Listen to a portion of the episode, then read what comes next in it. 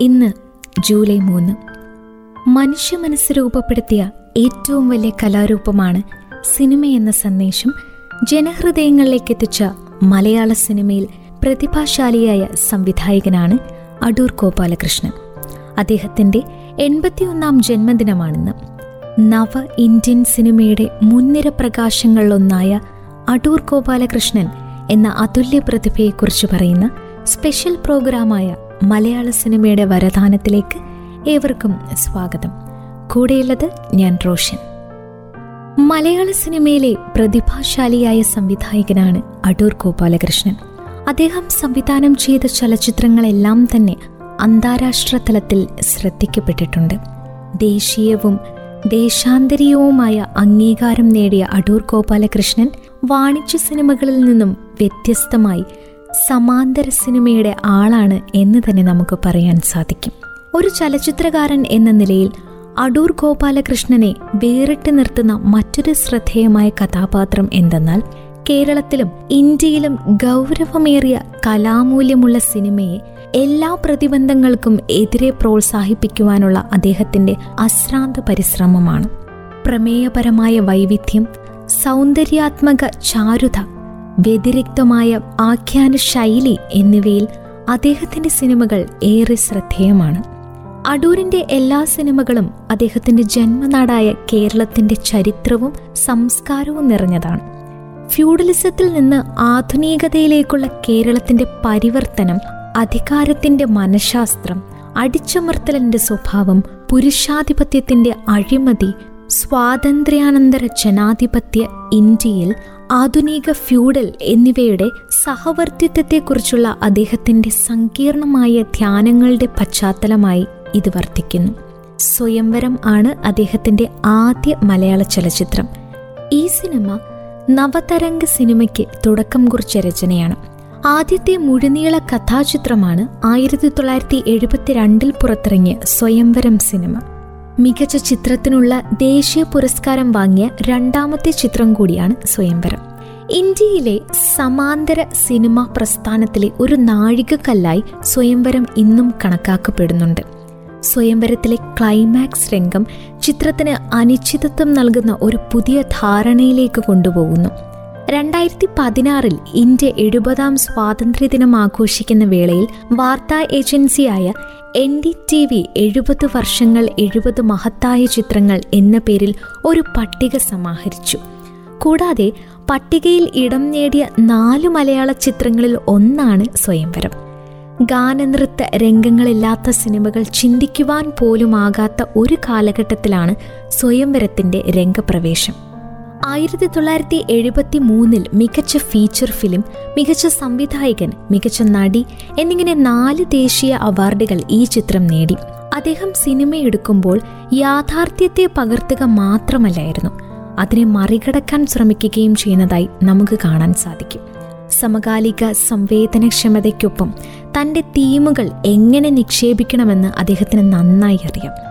ഒരു നല്ല സിനിമ അതിന്റെ നിർമ്മാതാവിന്റെ ആയുസ്സിനേക്കാൾ വളരെയധികം നീണ്ടു നിൽക്കുമെന്ന് അദ്ദേഹം ഇപ്പോഴും വിശ്വസിക്കുന്നു. സാഹിത്യത്തിന്റെയോ കലയുടെയോ നല്ല സൃഷ്ടികൾ പോലെ ഒരു നല്ല സിനിമയുടെ സ്വാധീനം തലമുറകളിലേക്ക് സഞ്ചിതമാണെന്നും അദ്ദേഹം വിശ്വസിച്ചു. വലിയ വിഷയങ്ങളിൽ ശ്രദ്ധ കേന്ദ്രീകരിക്കാനാണ് അദ്ദേഹം എപ്പോഴും ഇഷ്ടപ്പെടുന്നത്. അദ്ദേഹത്തിന്റെ അഭിപ്രായത്തിൽ ചിന്തയെ സ്വാധീനിക്കുകയും അതിനുള്ളിൽ ഒരു ഇടം സൃഷ്ടിക്കുകയും ചെയ്യുക എന്നതാണ് സിനിമകളുടെ ആശയം. കഥ പറച്ചിലിൽ എന്നും ഒതുങ്ങിയിരുന്ന മലയാള സിനിമയിൽ നിന്നും വ്യത്യസ്തമായി അദ്ദേഹം ഉപയോഗിച്ച കാൽപ്പനിക ക്രമീകരണങ്ങൾ പുതുമയുള്ള ഒന്നാണ്. ആയിരത്തി തൊള്ളായിരത്തി നാൽപ്പത്തി ഒന്നിൽ തെക്കൻ കേരളത്തിലെ അടൂരിനടുത്തുള്ള പള്ളിക്കലിൽ ആണ് അദ്ദേഹം ജനിച്ചത്.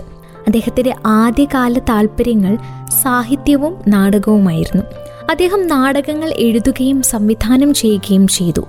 പൂനെയിലെ film and television institute of ഇന്ത്യയിൽ ചേരുന്നതിന് മുൻപ് നാഷണൽ സാമ്പിൾ സർവേയിൽ അദ്ദേഹം ജോലി ചെയ്തിരുന്നു.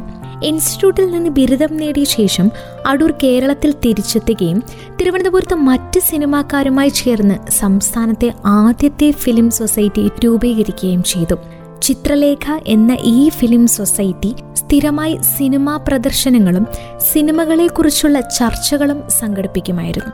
ഒരു സാഹിത്യ പരിപാടിയുടെ ഭാഗമായി കേരളത്തിലെ ആദ്യത്തെ അന്താരാഷ്ട്ര ചലച്ചിത്രോത്സവം സംഘടിപ്പിക്കുന്നതിന്റെ പ്രേരക ശക്തിയും അദ്ദേഹമായിരുന്നു. ഇന്ത്യയിലെ ആദ്യത്തെ സ്വതന്ത്ര സ്ഥാപനമാണ് ചിത്രലേഖ ഫിലിം കോർപ്പറേറ്റീവ് അടൂരിന്റെ ഉപദേഷ്ടാവായ മൃണാൽ സെൻ എല്ലായ്പ്പോഴും കുറഞ്ഞ ബഡ്ജറ്റ് സിനിമയിൽ വിശ്വസിച്ചിരുന്ന ഒരാളായിരുന്നു. അതുപോലെ തന്നെ അടൂർ ഗോപാലകൃഷ്ണന്റെ സിനിമകൾ ഇത്തരത്തിലേക്കുള്ള ഒരു ചൂണ്ടുപലകയാണ് അദ്ദേഹത്തിന്റെ ഏറ്റവും ഹൃദയസ്പർശിയായ ചിത്രമാണ് മതിലുകൾ. അവിടെ പ്രേക്ഷകർ താരത്തെ മറക്കുകയും കഥാപാത്രത്തെ കാണുകയും ചെയ്യുന്നു. ഒൻപത് ഫീച്ചർ ഫിലിമുകൾ കൂടാതെ മുപ്പതിലധികം ഷോർട്ട് ഫിലിമുകളും ഡോക്യുമെന്ററികളും അദ്ദേഹത്തിന്റെ ക്രെഡിറ്റിലുണ്ട്. ഹെൽസിംഗി ഫിലിം ഫെസ്റ്റിവലാണ് അദ്ദേഹത്തിന്റെ സിനിമകളുടെ ഒരു റിട്രോസ്പെക്റ്റീവ് ഉള്ള ആദ്യത്തെ ഫിലിം ഫെസ്റ്റിവൽ. ദേശീയ ചലച്ചിത്ര അവാർഡുകളിലും നിരവധി അന്താരാഷ്ട്ര ചലച്ചിത്ര മേഖലകളിലും അദ്ദേഹം ജൂറിയുടെ തലവനായി.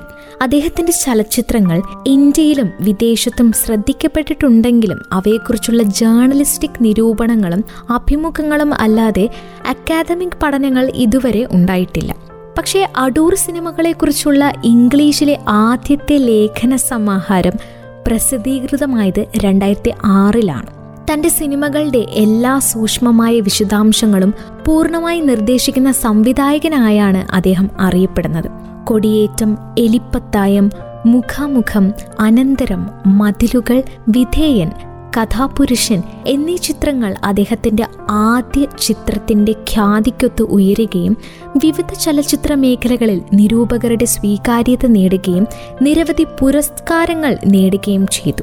തന്റെ പ്രജകളിൽ ഒരാൾ നിരപരാധിയാണെന്ന് മനസ്സിലാക്കുന്ന ഒരു ആരാചാരുടെ അനുഭവങ്ങൾ വിവരിക്കുന്ന നിഴൽക്കുത്ത് തകഴി ശിവശങ്കര പിള്ളയുടെ നാലു ചെറുകഥകളുടെ ചലച്ചിത്രാവിഷ്കാരമായ നാലു പെണ്ണുങ്ങൾ എന്നിവയും അദ്ദേഹത്തിന്റെ ശ്രദ്ധേയമായ സംഭാവനയാണ്. അരനൂറ്റാണ്ടോളം നീണ്ട സിനിമാ ജീവിതത്തിൽ മികച്ച സൗന്ദര്യാത്മക നിലവാരവും ആഖ്യാനവീര്യവുമുള്ള ഒരു സിനിമാറ്റിക് സൃഷ്ടിയും നിർമ്മിക്കാൻ അദ്ദേഹത്തിന് സാധിച്ചു. പന്ത്രണ്ട് മുഴുനീള ഫീച്ചർ ഫിലിമുകളും കലയെയും സംസ്കാരത്തെയും കുറിച്ചുള്ള നിരവധി ഡോക്യുമെന്ററികളും അദ്ദേഹത്തിന്റെ പ്രവർത്തനത്തിൽ ശ്രദ്ധേയമാണ്. അദ്ദേഹത്തിന്റെ മാസ്റ്റർ പീസായ മറ്റൊരു സിനിമയാണ് എലിപ്പത്തായം. തന്റെ ഫ്യൂഡൽ പ്രപഞ്ചത്തിനുള്ളിൽ കുടുങ്ങിപ്പോയ ഒരു മനുഷ്യനെ വ്യക്തമായി പകർത്തുന്ന ഒരു സിനിമയാണിത്. ഒരു തരത്തിൽ അദ്ദേഹത്തിന്റെ എല്ലാ സിനിമകളും ആത്മകഥാപരമായും കേരള ചരിത്രത്തിലെ വിവിധ കാലഘട്ടങ്ങളെക്കുറിച്ചും കേരള സമൂഹത്തിന്റെയും രാഷ്ട്രീയത്തിന്റെയും ജീവിതത്തിന്റെയും വിവിധ വശങ്ങളെക്കുറിച്ചുമാണ് കാണിച്ചു തരുന്നത്. കാട്ടിക്കൂട്ടുകാരെ ആട്ടിപ്പായിക്കുന്നതിലാണ് അടൂരിന്റെ രീതി. ചെറിയ കാര്യങ്ങളിൽ പോലും വലിയ ശ്രദ്ധയാണ് അദ്ദേഹത്തിന്. അനുഭവസ്ഥർക്ക് അത് കോമഡിയായി തോന്നാമെങ്കിലും അടൂരിലെ പരിപൂർണതാവാദിക്ക് അത് അനിവാര്യമാണ്. ചില ഉദാഹരണങ്ങൾ നോക്കിക്കഴിഞ്ഞാൽ വിധേയനിൽ മമ്മൂട്ടി ചോറ് കഴിക്കുന്ന ഒരു രംഗമുണ്ട്. ക്ലോസ് ഷോട്ടാണിത്. അരി അല്പം വേവ് കുറഞ്ഞിരുന്നു. അപ്പോൾ അതുകൊണ്ട് തന്നെ വേവിച്ച ചോറ് കൊണ്ടുവന്നിട്ടേ അടൂർ അന്ന് ഷൂട്ട് ചെയ്തിട്ടുള്ളൂ. വെന്ത ചോറിന് പകരം വേവ് കുറഞ്ഞ ചോറ് എന്നത് അടൂരിന് സ്വീകാര്യമല്ലായിരുന്നു. ഇതുപോലെ നിഴൽക്കുത്തിൽ ദോശ ചുടുന്ന രംഗമുണ്ട്. മാവ് പുളിച്ചിട്ടില്ലാത്തതിനാൽ പുളിച്ച മാവ് കൊണ്ടുവന്നിട്ടേ അന്ന് ഷൂട്ടിംഗ് തുടർന്നുള്ളൂ. വിധേയനിൽ കന്നഡ ഡയലോഗ് പറയാൻ വിഷമിച്ച നടൻ അസീസ് സർ ഞാൻ എ ബി സി ഡി എന്നൊക്കെ പറഞ്ഞോളാം. പിന്നീട് ഡബ് ചെയ്യുമ്പോൾ ശരിയാക്കാം എന്നൊക്കെ പറഞ്ഞുവെങ്കിലും പലതവണ ശ്രമിച്ചിട്ടായാലും ഡയലോഗ് പറയിപ്പിച്ചിട്ടേ അസീസിനെ അദ്ദേഹം വിട്ടുള്ളൂ. അതുപോലെ തന്നെ നിഴൽക്കുത്തിൽ അഭിനയിക്കുമ്പോൾ മേക്കപ്പിട്ട് ഏറെ നേരം ഒറ്റയ്ക്ക് മാറിയിരുന്ന തന്നെ അടൂർ എത്ര ശ്രദ്ധയോടെയാണ് നിരീക്ഷിച്ചിരുന്നതെന്ന് നടൻ ഇന്ദ്രൻസ് മനസ്സിലാക്കിയത്. ഒരാൾ അതിനിടെ ഇന്ദ്രൻസിനോട് സംസാരിക്കാൻ എത്തിയപ്പോഴാണ് തന്റെ കഥാപാത്രമാകാൻ മാനസികമായി തയ്യാറെടുക്കുന്ന നടന്റെ അടുത്തെത്തിയ ആളെ അടൂർ ഓടിച്ചു വിട്ടു. ഒരു നടന്റെ നിശബ്ദതയിൽ ജനിക്കേണ്ടതും വളരേണ്ടതുമായ കഥാപാത്രങ്ങളായിരുന്നു അടൂർ സിനിമകളിലേത്. ശാസ്താംകോട്ടയ്ക്കടുത്ത് നാനാവിധമായ ഒരു നാലുകെട്ടിലായിരുന്നു എലിപ്പത്തായത്തിന്റെ ഷൂട്ടിംഗ്. ഒരു ഡസൻ എലികളെ ഏറ്റെടുക്കുക ഒരു മാസമെങ്കിലും നീണ്ടു നിൽക്കുന്ന ഷൂട്ടിംഗ് കാലത്ത് അവ ചാകാതെ നോക്കുക ഇതായിരുന്നു അടൂർ ഏറ്റെടുത്ത ആദ്യ ദൗത്യം. ഒരു ആദിവാസി പെട്ടിയിലാക്കി കൊണ്ടുവന്ന എലികളിൽ ഒന്നിനെ ഒരു പ്രത്യേക കൂട്ടിലാക്കി സൂക്ഷിക്കാൻ ഏർപ്പാടാക്കി അദ്ദേഹം. കെണിയിൽ കുടുങ്ങിയ എലിയെ വെള്ളത്തിൽ മുക്കിക്കൊല്ലുന്ന രംഗം ചിത്രീകരിക്കാനായിരുന്നു ഈ എലി. ഷൂട്ടിംഗ് കഴിഞ്ഞ് മോചിതരായിട്ടും എലികളൊക്കെ അടൂരിന് വിധേയരായി അവിടെ തന്നെ തുടർന്നു. അവരെ പൂച്ചയ്ക്കും പട്ടിക്കും കാക്കയ്ക്കും ഒന്നും വിട്ടുകൊടുത്തില്ല അദ്ദേഹം. പകരം ഓരോ എലിയും അതിന്റെ മാളം കണ്ടുപിടിച്ച് അപ്രത്യക്ഷമാകുന്നതുവരെ അദ്ദേഹം കാവൽ നിന്നു. ഇത്തരത്തിൽ ഓരോ കാര്യത്തിനും തീവ്രമായി അതിന്റെ സൂക്ഷ്മതയോടെ സിനിമ ചെയ്യുന്ന ഒരാളാണ് അടൂർ ഗോപാലകൃഷ്ണൻ. ജീവിതത്തിന്റെ വൈരുദ്ധ്യങ്ങൾ അടൂരിന്റെ നർമ്മത്തിന്റെ മർമ്മമാകുന്നത് അദ്ദേഹത്തിന്റെ സിനിമയിലൂടെ നമുക്ക് കാണാൻ സാധിക്കും. പത്മശ്രീ പുരസ്കാരം ദാദാസാഹിബ് ഫാൽക്കെ പുരസ്കാരം മികച്ച സംവിധായകനുള്ള കേരള സംസ്ഥാന ചലച്ചിത്ര പുരസ്കാരം മികച്ച തിരക്കഥാകൃത്തിനുള്ള കേരള സംസ്ഥാന ചലച്ചിത്ര പുരസ്കാരം തിരക്കഥാകൃത്തിനുള്ള ദേശീയ ചലച്ചിത്ര പുരസ്കാരം സംവിധായകർക്കുള്ള ദേശീയ പുരസ്കാരം ജെ സി ഡാനിയൽ പുരസ്കാരം എന്നിങ്ങനെ നിരവധി പുരസ്കാരങ്ങൾ അദ്ദേഹത്തിന് ലഭിച്ചിട്ടുണ്ട്. അന്താരാഷ്ട്ര സിനിമാ നിരൂപകരുടെ അവാർഡ് അഞ്ച് തവണ തുടർച്ചയായി അദ്ദേഹത്തിന് ലഭിച്ചു. എലിപ്പത്തായത്തിന് ആയിരത്തി തൊള്ളായിരത്തി എൺപത്തിരണ്ടിൽ ലണ്ടൻ ചലച്ചിത്രോത്സവത്തിൽ സതർലാൻഡ് ട്രോഫി ലഭിച്ചു. ഏറ്റവും മൗലികവും ഭാവനാപൂർണവുമായ ചിത്രത്തിന് ആയിരത്തി തൊള്ളായിരത്തി എൺപത്തിരണ്ടിൽ ഇൽ ബ്രിട്ടീഷ് ഫിലിം ഇൻസ്റ്റിറ്റ്യൂട്ടിന്റെ അവാർഡും ലഭിച്ചു.